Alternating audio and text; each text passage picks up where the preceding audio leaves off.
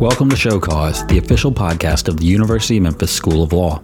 I'm Ryan Jones, the Director of Communications at the Law School, and I'll be your host for this podcast as we attempt to examine and explain some of the legal and cultural issues at play in the world today.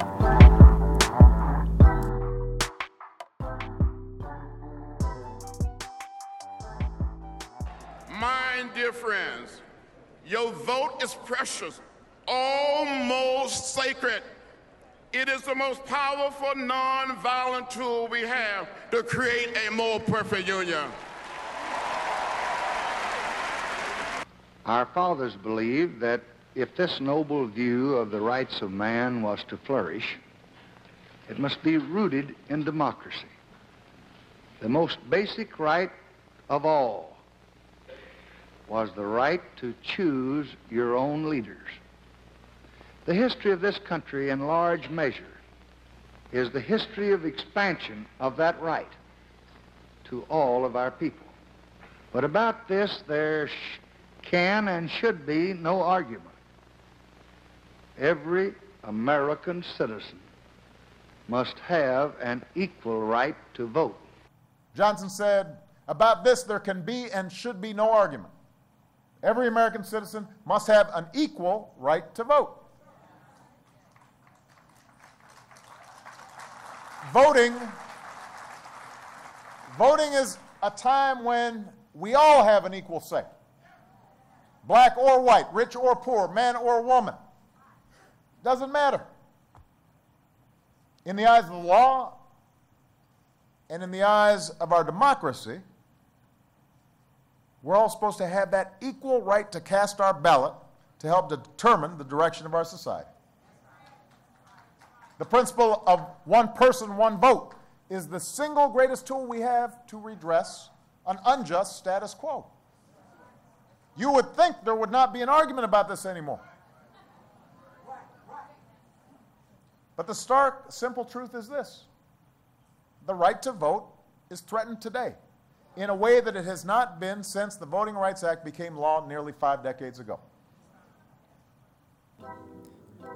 You just heard portions of three impassioned speeches from three monumental U.S. political figures from the last century, with each one imploring his listeners to understand the incredible importance of the right to vote in fair and trustworthy elections. U.S. Representative John Lewis, former President Lyndon B. Johnson, and former President Barack Obama were all in agreement on the significance of voting and fair and representative elections in our country. But this bedrock principle could be on shaky ground in the months and years ahead. Last week, the U.S. Supreme Court announced that it would hear a case this fall that could radically reshape how federal elections are conducted.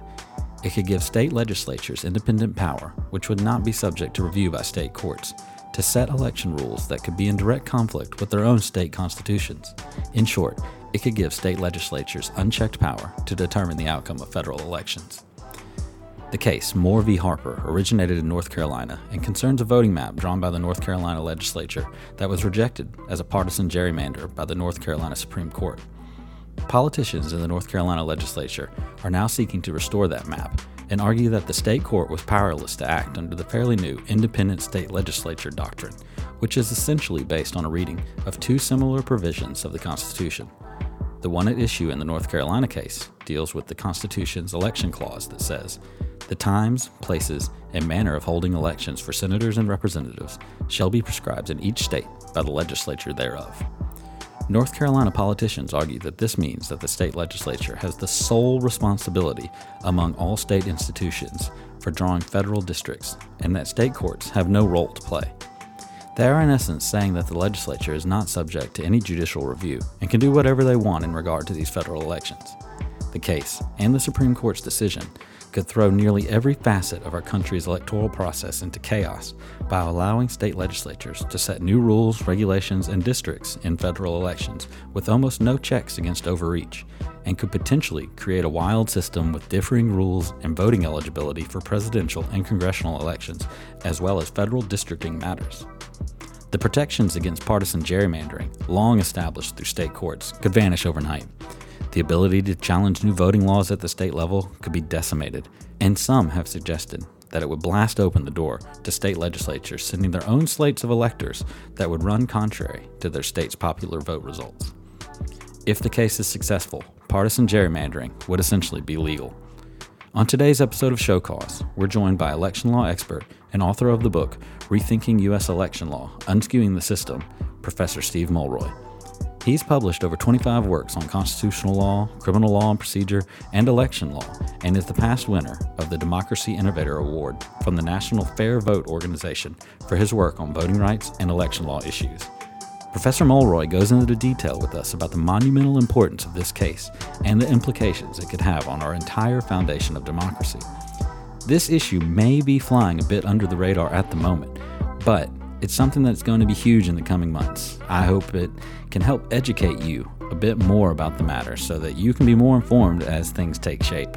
It's something I hope doesn't go unnoticed for much longer, and it's not much of an exaggeration to say the future of our democracy may depend on the outcome of the case. This is Show Cause. All right, today we've got uh, election law expert Steve Mulroy with us, one of our own professors. Um, Steve, I wanted to have you come on today and uh, kind of talk about some developments that I've seen in the news recently about uh, the Supreme Court agreeing to hear a case um, dealing with federal elections and some voting issues. Um, but thanks, first of all, for coming on, taking the time out of your schedule. I know you're busy, um, but I thought you'd be perfect to talk to about this. Oh, yeah, happy to do it. Happy to do it. So, first off, let's start off for people that are listening. Um, broad background. What is this case that the Supreme Court's um, agreed to hear? Uh, where did it originate? Um, and what's the background of it? How has it traveled through the court system so far? And some of the background about what it is. Sure. So the North Carolina state legislature decided to do a redistricting plan for congressional elections in North Carolina. This is a state that is roughly 50% Democratic and 50% Republican. But the then Republican controlled state legislature decided to draw a plan that had 10 of 14 congressional districts going for Republicans. This is way more tilted Republican than you might expect given the overall state percentage. But Democrats cried foul and called this a political gerrymander. Now, According to a US Supreme Court case from a couple of years ago, you can't challenge partisan gerrymanders in federal court. The Supreme Court has called it a non justiciable political question. But you can challenge gerrymanders in state court under state constitutions. There are some state constitutions that have specific provisions that have been interpreted to prevent partisan gerrymanders, and North Carolina is one of them. So, a group of voters and uh, advocacy organizations joined together and sued in state court to challenge this plan. And the state Supreme Court invalidated it under the state constitution, thus sending it back to the state trial courts to, you know, remedy, get a new plan that wasn't quite as gerrymandered. Well, the state has now challenged this in federal court, saying, look, under the independent state legislature doctrine, which we'll talk about more in a moment, you can't deprive the state legislature of its exclusive power to determine the manner in which elections are going to be held in our state. No state court has the authority to trump what the state legislature does. And therefore, any attempt by the North Carolina State Supreme Court to invalidate this redistricting plan violates the federal constitution, specifically the elections clause. And we'll talk about that in a moment, but that's it in a nutshell. If the state of North Carolina is correct, and the independent state legislative doctrine, which is a new doctrine that's just been discussed among conservative commentators and justices in recent years, if it is in fact valid, if the court adopts it, then not only because the North Carolina state legislature, I mean, North Carolina state Supreme Court lacked the power to police gerrymanders. No state Supreme Court anywhere in the country would be able to police political gerrymanders. Does that essentially, if, if North Carolina wins their case, does that mean all state legislature, no state legislature would be subject to like a judicial review process? And if that's the case, does that lead uh, to those potential those states potentially uh, denying the right to vote to different entities, people of color, women, um, different religions, et cetera, or is that only apply to you know your gerrymandering? Essentially, does that leave your state legislature unchecked to do whatever they want to invalidate the results of an election or draw the lines of a district? There's a real, real danger that this will leave state legislatures unchecked to do what is called election subversion. Mm-hmm. An election subversion is basically where the state legislature would say, "We don't like the results of that election. Right. We think it was fraud. We're going to invalidate it, and we're going to, you know, do something different, like they can with presidential elections, mm-hmm. um, or you know, theoretically, they have some ability to um, send a competing slate of electors for presidential elections. I don't know whether it would allow them to outright discriminate on the basis of race because that still might be challengeable under the federal constitution's equal protection clause. Mm. But aside from the most egregious racially or ethnically discriminatory uh, types of, of, of, uh, of actions, if North Carolina prevails and the independent state legislative legislature doctrine is um, adopted by the U.S. Supreme Court, it basically means there will be no judicial review anywhere of partisan gerrymandering. So, would the, basically just negate what state constitutions say in favor of of that? Yes.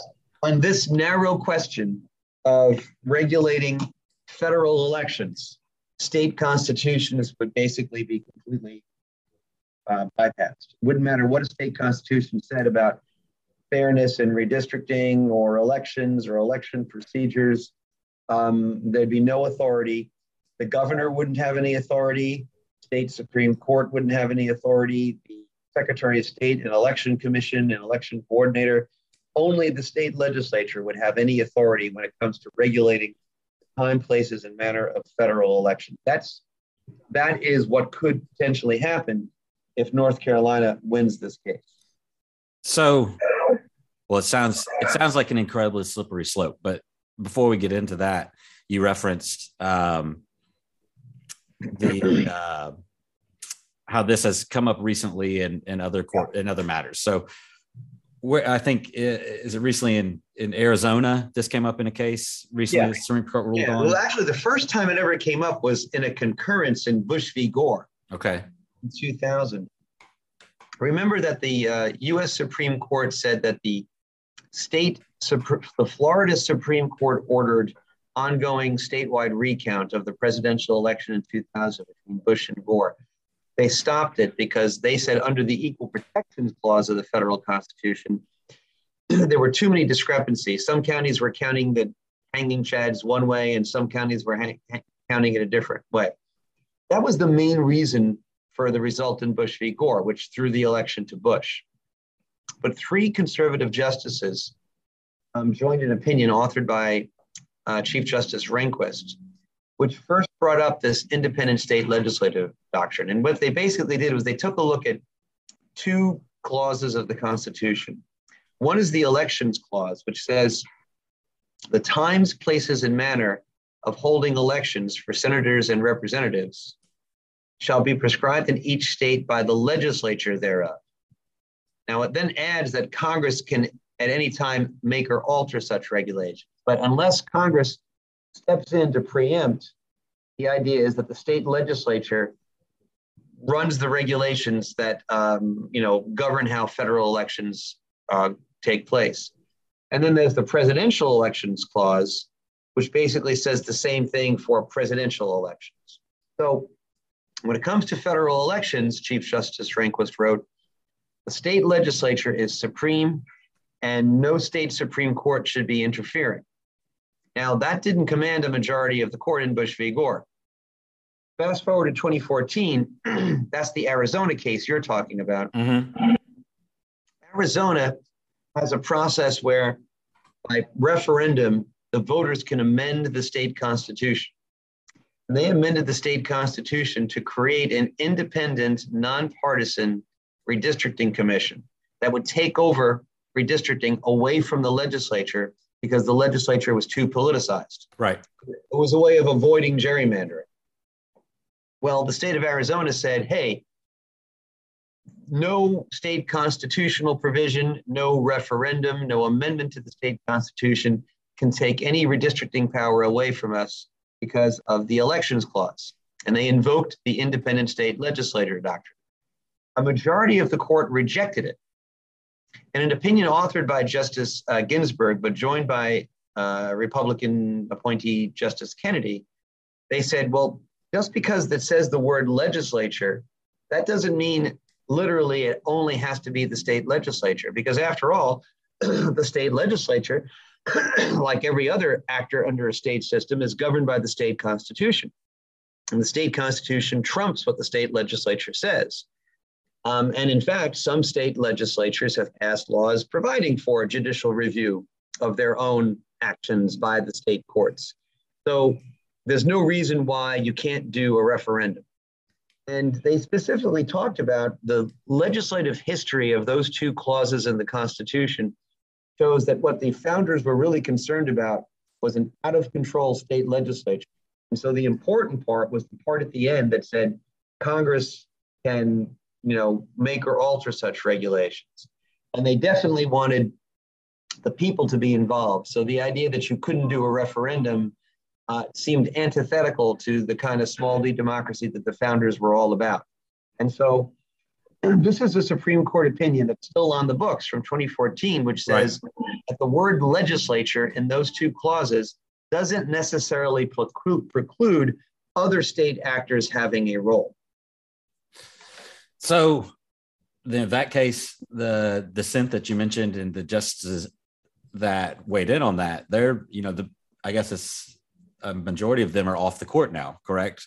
Yes. Uh, so, how you know how do you see this how do you see this proceeding since many of those that were of that opinion before um, about state legislatures and their role are now off the court um, what is what what does the, what do things look like um, for this same matter with this court well there are at least three current justices who have signed on in concurring opinions to the independent state legislature uh, doctrine i think um, let's see now, uh, Alito, mm-hmm. Thomas, and Gorsuch in the North Carolina case had previously said we should take this case at an early stage and maybe interfere with it because of the independent state legislature doctrine. And the, a majority said, no, let's wait to see how things shake out in the state courts, and then maybe we'll come back to it. And now they've come back to it. All right, this case is going to be heard this fall. So there's at least three votes that you think might be sympathetic to what North Carolina is arguing. Then Kavanaugh, in another concurrence, um, had indicated there's maybe some. Well, actually, I think it was a concurrence in the North Carolina case. So there may be some merit to this independent state legislature doctrine, but you know we're not going to look at it right now. Maybe we'll look at it later. So there's four votes, and you only need five that have already written opinions pretty darn sympathetic to this argument. And um, Roberts signed on to the dissent in the Arizona case. Right. So, you know, there's a very real chance that North Carolina will prevail. We don't know what Amy Coney Barrett thinks because she's relatively new to the court and hasn't had a chance to weigh in. So she could be the potential swing vote on it. Uh, could. Yeah. So, in its extreme, what what are the issues at play here? I guess in its extreme thing, in its extreme interpretation, if North Carolina were to win this case, um, what are what are some of the the larger dangers at play? Like, how could this affect the 2024 election? And what's the extreme worry for uh, the integrity of elections and, yeah. and states going forward? There's a lot at stake here, uh, Ryan. At a minimum, it means there will be no judicial review at any level of gerrymanders because the federal courts can't review it because it's a non-justiciable political question. And now state courts won't be able to review it. So there will be no judicial check on gerrymandering. Uh, gerrymandering will be completely, you know, free and unchecked by the court action. Independent redistricting commissions, like Arizona has, and like several other states have, California, Iowa, others, which many election reformers see as a positive step to get away from gerrymandering, take it out of the political process. They may very well be on the chopping block too. Um, election commission authority, you know, we talked about in 2020, there were some election commission or uh, election officials that stood fast and, you know, didn't give in to the big lie and, you know, didn't throw the election to Trump away from uh, Biden their authority to do so might be completely undercut if the independent state legislature legislature doctrine is uh, adopted by the U.S. Supreme Court. And then you asked about 2024 presidential. Right. All right. So the presidential electors clause says each state shall appoint in such manner as the legislature thereof may direct a number of presidential electors.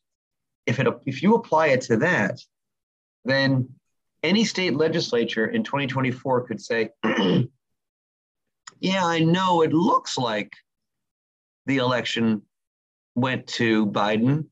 Let's just say Biden runs for reelection. But we don't trust it. We think there's fraud.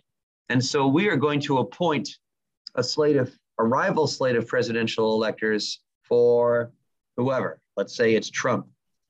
And it may be that the courts would be powerless to do anything about that. So it just essentially neuters state supreme court, but as well as well as the federal level. That's right. Um, That's right. I mean, in essence, it seems like states could ignore real election results based on the political whims of the legislature.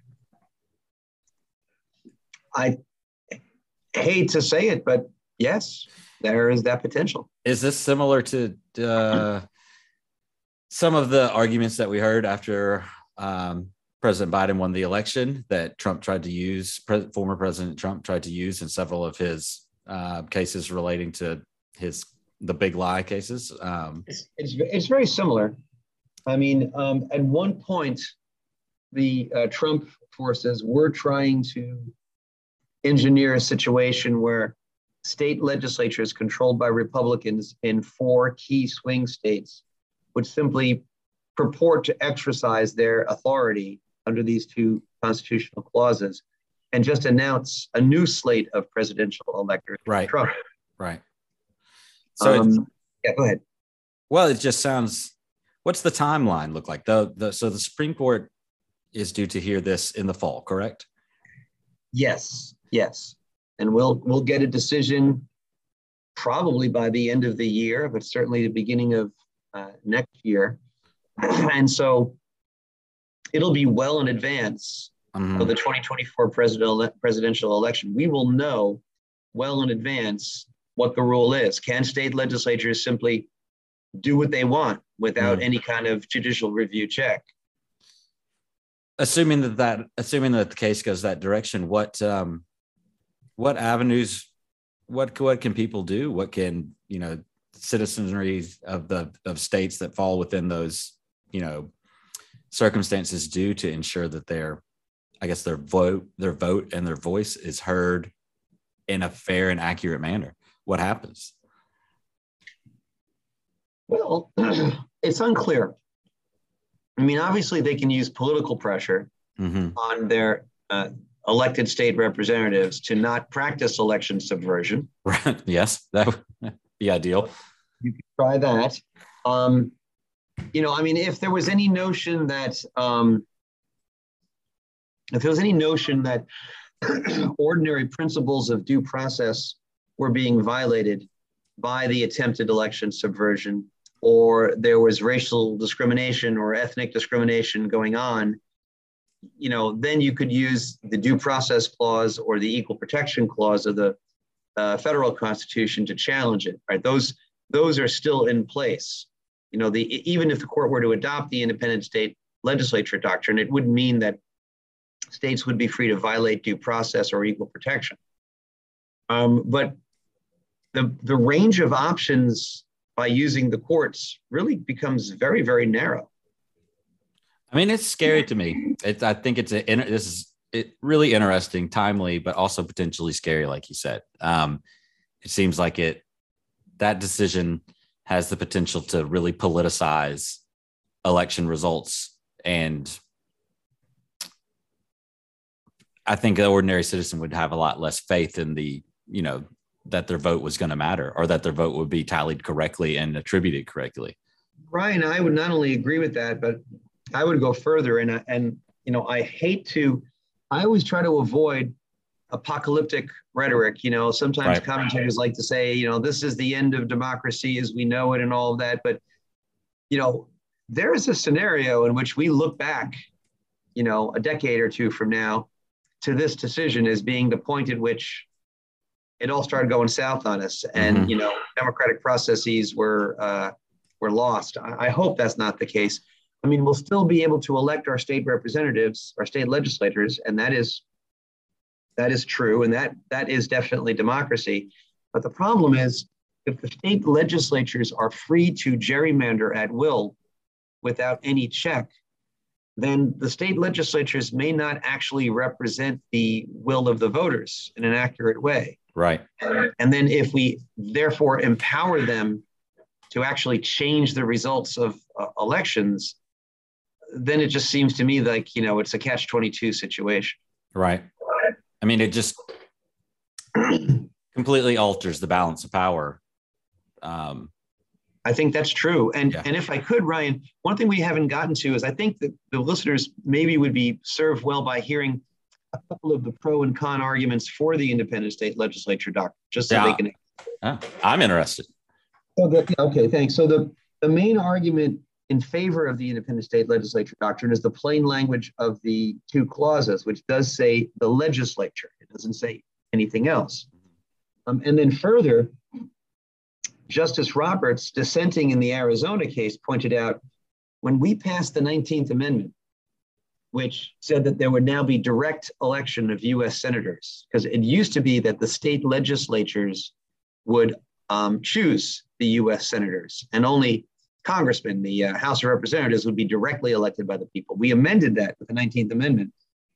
Um, the 19th Amendment adoption kind of proves that there's a distinction between the word legislature and direct election by the people, right? And that was what was at issue in the Arizona case, a, a you know a statewide referendum to appoint a, a you know a, a nonpartisan redistricting commission.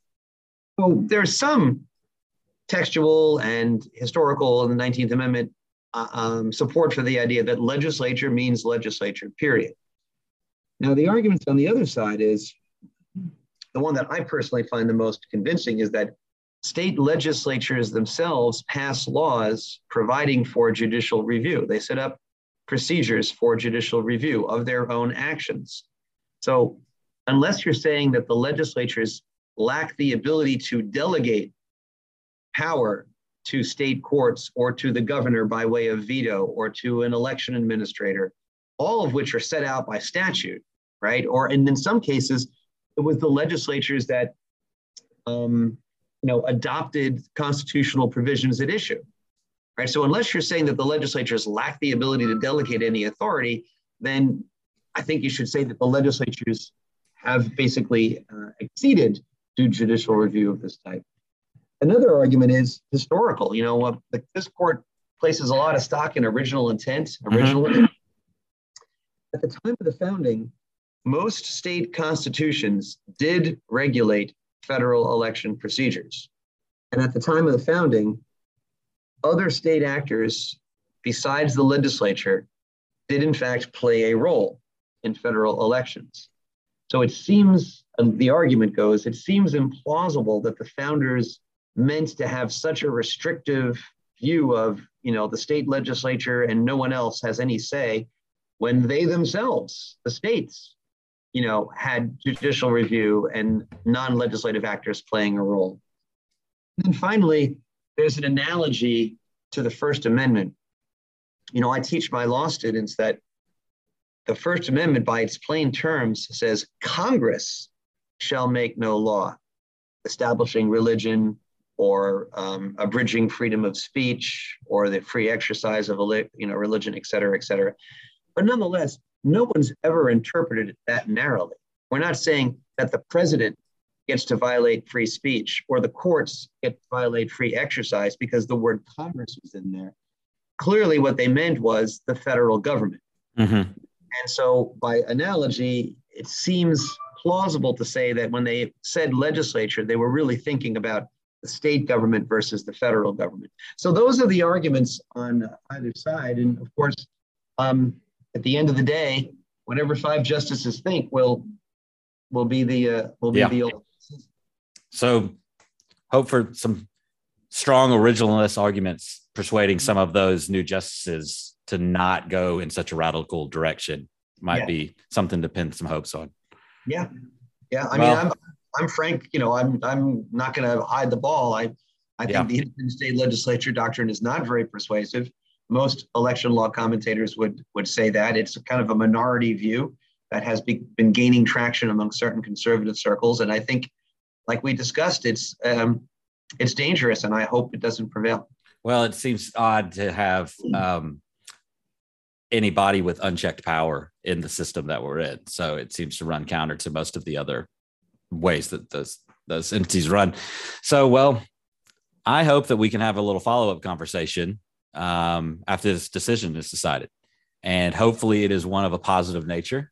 Um, and we're not discussing any more apocalyptic scenarios. But this is it's been really enlightening. I think um, I think it's been informative for listeners. I think that also this is really going to keep building and building, and more and more uh, attention is going to be paid to it. So I'm excited that we could get a, a little bit ahead of the game and inform people um, before they uh, really see this cropping well, you up. Definitely, you are definitely getting ahead of the curve on this. Yeah. You know, this is uh, a stealth issue. I don't think people realize just how important this right. issue is right now and how devastating the consequences can be. And I, I predict that you are going to be hearing a lot about it this fall. Well, I think you'll be talking a lot about it as well as it comes along, uh, maybe writing about it too. So, um, well, thanks for taking the time. It's super interesting as always. And um, thanks for laying it out in a way that we could understand.